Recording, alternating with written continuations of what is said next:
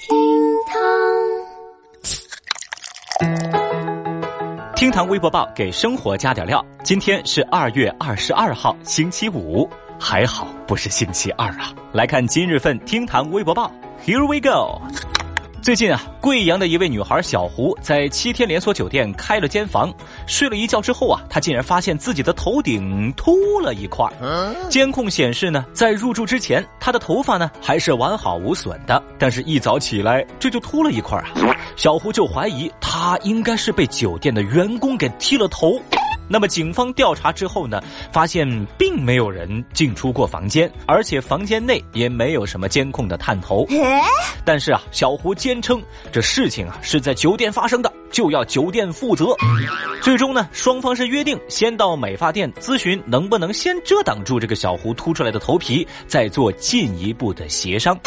那这事儿呢，乍一听还挺诡异啊。于是呢，机智的微博网友们纷纷猜测起小胡秃头的原因。有说这是灵异事件的，有说这是女孩在故意讹诈的，还有说是不是女孩梦游了呀？还有人分析啊，认为说是女孩用的洗发水有问题。稍微有点科学依据的，就是说啊，小胡这可能是突发性的斑秃。Oh no！嗨呀，一个妙龄女孩一夜秃头，哎呀，让小雨真的很心疼啊。也许啊，这就是传说中的突如其来。最近，深圳的吴女士发现，她的同事陈先生把她多年之前啊参加选美的照片发到了自己的工作群。哎呀，这个做法简直是惹怒了吴女士啊！她认为对方侵犯了自己的隐私权和肖像权，要求对方道歉，并且要赔偿精神损失费。但是啊，同事陈先生认为，哎，你这个多才多艺又风光，我是把公开报道当中的图片发到了群里，我认为这是好事啊，我才分享给大家嘛。目前啊，吴女士已经报警处理了。微博网友们基本上都不赞同这陈先生的做法。有人说啊，这个你发日常照我都不能接受，何况是自己的泳装照呢？但也有微博网友指出，选美什么的这些照片呢都是公开的，要说别人侵犯了隐私呢，估计还谈不上。不过要发在工作群里，确实不太合适。我还注意到啊，有少数网友还在那说：“哎呀，这个陈先生人家是出于好意的无心之举嘛，好心办坏事儿不必苛责。”哎，是那个吴女士啊，太保守了。我的天哪！看到说这种话的人，我就想问你们：你们的脸皮是有多厚啊？懂不懂什么叫尊重？什么叫情商啊？最近呢，一位厦门的网友在微博上爆料说，自己这个小区附近呢，围墙上出现了一些普法宣传画，然后这其中一幅上面写的是“司马光砸缸”，放到今天的话要罚款二十，理由是这种行为将会被认定为任意损毁公司财物。有孩子看到这样的普法宣传画呀，就问家长说：“为什么救人还要罚钱呢？到底是人命重要还是钱重要呢？”之后啊，宣传画的制作单位思明区司法局表示，该画并无不妥啊，你们就不要吹毛求疵了嘛。这事儿在微博上引起了巨大的争议，多数微博网友都批评说，这司法局连基本的法律常识都没有吗？司马光砸缸是在法律上啊是属于紧急避险。还有人评价说，制作这样的宣传画不是法盲就是没人性。那小雨就觉得呀，这个宣传画那肯定是画错了、整错了呀，对不对？司马光砸缸，这个不应该是损毁公司财物，罚款二十，这个应该叫见义勇为，被抓进去关十四天，好吧？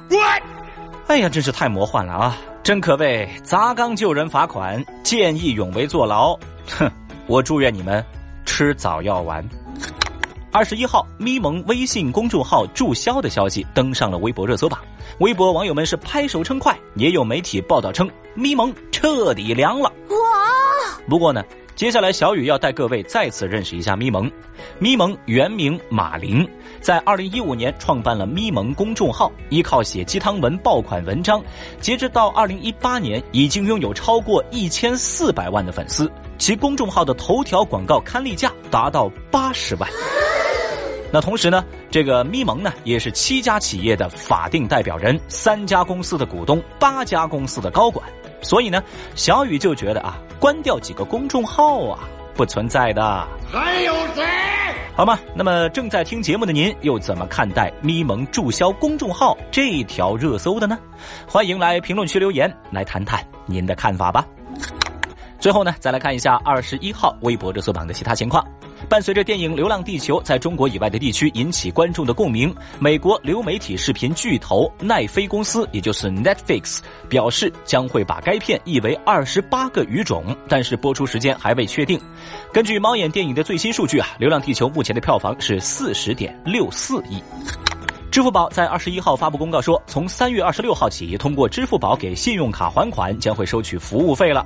这也意味着，继微信信用卡还款收费大半年之后，用支付宝还信用卡也要收钱了。不过呢，每个月两千块钱以内的支付宝信用卡还款依然不收费，只有超出的部分会收取百分之零点一的服务费。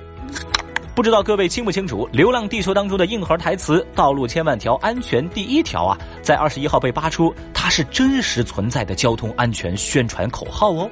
据了解啊，这是在一九九九年，国家公安部交通管理局曾经举办了交通安全口号征集活动，当时呢，这个口号啊可是一等奖，而这个宣传口号的创造者就是一位警嫂朱国芬。听一堂微博报，下期节目接着聊。